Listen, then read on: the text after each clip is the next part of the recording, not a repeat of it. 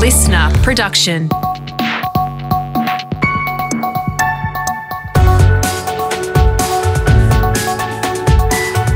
Your morning agenda with Natasha Belling. Good morning. Thanks for your company. Let's check what's making headlines this Thursday, the 17th of June. Sydney is back on high alert after two new cases of COVID, with contact tracers scrambling to try and find the source. Authorities announced late yesterday that a man aged in his 60s from Bondi in the city's east, who works as a driver transporting international flight crews, had tested positive, while late last night a household contact also returned a positive result. It's believed the man wasn't vaccinated. A number of exposure sites have been listed, including the popular Bondi Junction shopping centre, as well as venues in Vaucluse, North Ryde, Redfern, and Zetland. Experts say the next 24 hours will be critical, while Queensland has already moved on restrictions, asking anyone who has visited the venues of concern to quarantine immediately. Meantime, New South Wales authorities are continuing to investigate the possible transmission of COVID in hotel quarantine in Sydney after a couple and another return traveller tested positive. Here is New South Wales Premier Gladys Berejiklian this stage, we still don't know if it happened on the plane, uh, transporting from the plane to the accommodation, at the accommodation, or whether it was just a coincidence that had the same sequencing. Meantime, in Victoria, more COVID restrictions are set to ease from midnight tonight. It comes after confirmation all of yesterday's five new COVID cases were linked to current outbreaks. It means gyms will reopen and masks won't be required outside, while the 25 kilometre limit will also be scrapped and travel is now allowed into regional Victoria. But if you're planning a trip to the ski fields, you will need to provide a negative COVID test first. Here is Victoria's Chief Health Officer, Brett Sutton. It's essentially how it spread across Europe in, in March of last year. It has been demonstrated in resorts, Whistler, Aspen, other West Coast Canadian towns where significant clusters uh, have occurred. In other news this morning, the country's lowest paid workers are getting a pay rise of 2.5%, taking their weekly pay packets to around $722. But ACTU Secretary Sally McManus says the increase does not keep up with other price hikes, including fuel and healthcare, and the federal government needs to change its policies. We've got to see an end to wage suppression in our country. We really, really do. Uh, and the way to do that is, you know, first of all, we've got to, if they gave their own workers, so that's public sector workers, pay increases, that also is a signal to everyone else. And we'll have more details on the wage increase later in business and finance. And in breaking news, the US and Russian presidents have met in Geneva for high level bilateral talks. Joe Biden and Vladimir Putin met for nearly three hours with cybersecurity, nuclear arms deals, and jailed Russian opposition leader Alexei Navalny reportedly some of the key issues discussed. Mr. Biden says the two countries share a unique responsibility to manage the relationship between two powerful and proud countries. We should be able to cooperate where it's in our mutual interest. And where we have differences, I want President Putin to understand why I say what I say and why I do what I do and how we'll respond to specific, to specific kinds of actions that harm America's interest. Let's check what's happening in your state with our reporters on the ground. And we begin in WA this morning, and it appears there is a rift between the Premier and the Police Commissioner over a breach of public trust. They're at odds over police accessing data on the Safe WA app, which is used to check into businesses as part of COVID tracing. Our reporter Emma Griffiths explains from Perth.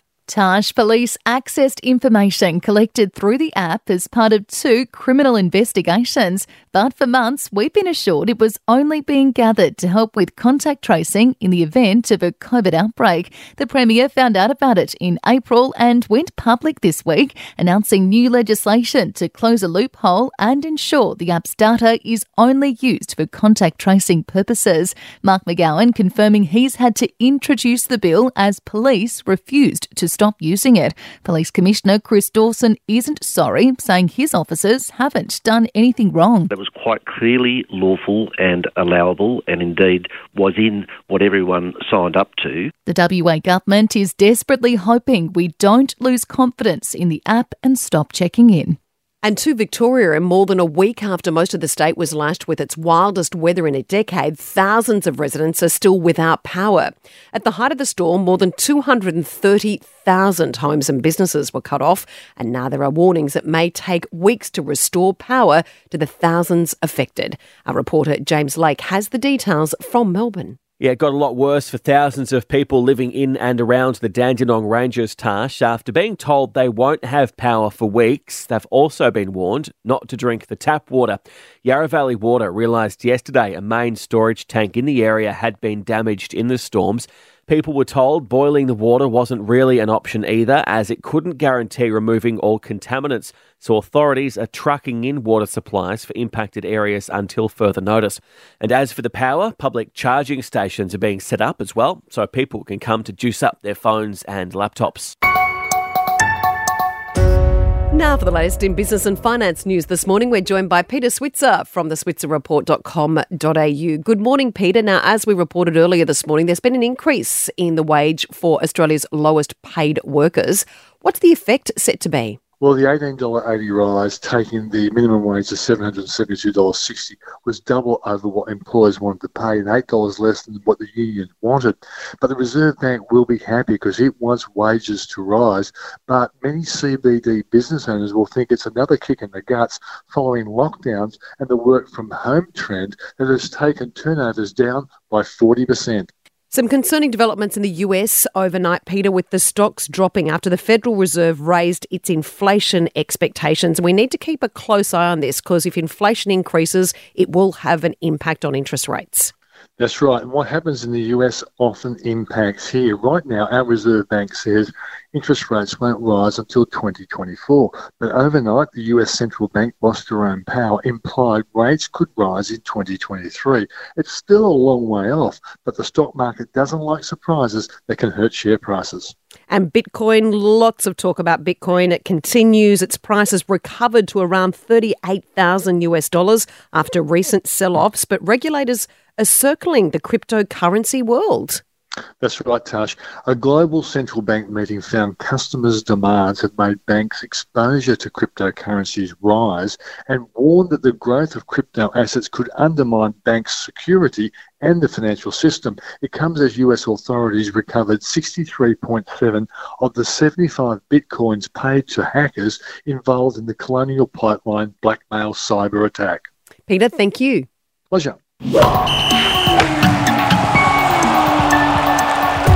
Time for sport now with Brett Thomas and Brett. As we know, Queensland can't get a win over New South Wales on the footy field, but they could in the boxing ring last night. Oh, you've got your blue scarf on again there, Taj, don't you? Justis Huni last night dominating uh, Paul Gallen, the former Origin captain, of course. There was a lot of trash talking in the lead up to this. We don't normally take it too seriously, but some of it got a little bit personal from Gell, criticising uh, Justis's dad. Last night got his revenge. Uh, just body shots every single round. Really wore Paul Gallen da- uh, down. And here he is detailing some of the injuries he thinks he suffered early on in that fight. I think he broke my rib in the, about the second round, and I just couldn't get off. Like every time I moved, it's clicking, and he's just man too fast, you know. On main event there, so Huni's now off to the Olympics. So he retained the Australian heavyweight title, and now he wants to uh, win gold in Tokyo. And uh, Broncos coach, this is really interesting, Brett. Uh, Kevin Walters is denying reports of a heated confrontation with a former Origin star.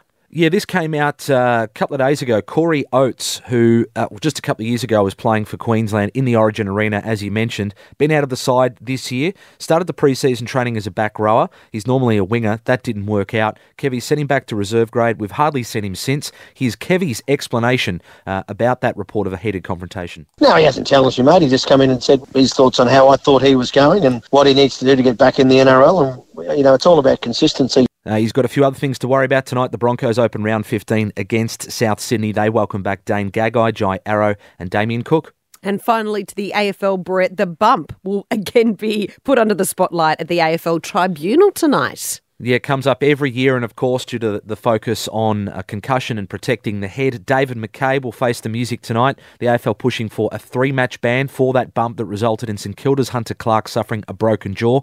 Now, he's uh, won the support of an unlikely rival in Giant star Toby Greene. It is unfortunate that it left us St Kilda with a broken jaw, but I mean, if you're going for the ball, you're going for the ball. There's not much you can do about it. So I guess that'll be the argument. And Emma McKeon last night, just to wrap up the Aussie swim trials, beat Kate Campbell, quickest time in the world this year. So our relay team for the 100 metre freestyle is looking red hot heading into Tokyo. Swimmers are so good. Brett, thank you.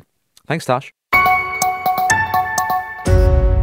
And the influence of Cristiano Ronaldo is well known right around the world, but now a cheeky move by the superstar footballer at a news conference has cost a major drinks company billions of dollars. The 36 year old is a fitness fanatic, and during a Portugal press conference ahead of his team's Euro 2020 opener against Hungary, Ronaldo took two bottles of Coca Cola off the table in front of him and then grabbed a bottle of water, holding it up in front of the journalist, saying people should drink water. Coca Cola is an official sponsor of the tournament, and the Stars stunt saw 5.2 billion Australian dollars wiped off its market value. The company has issued a statement saying everyone is entitled to their drink preferences and everyone has different tastes and needs. And that's all you need to know to start your day with your morning agenda in your podcast feed from 6:30 a.m. every weekday morning. You can also find the latest episode and a whole new world of audio by downloading the new Listener app for free. I'm Natasha Belling. Thanks so much for your company. Have a great day, and we'll see you bright and early tomorrow.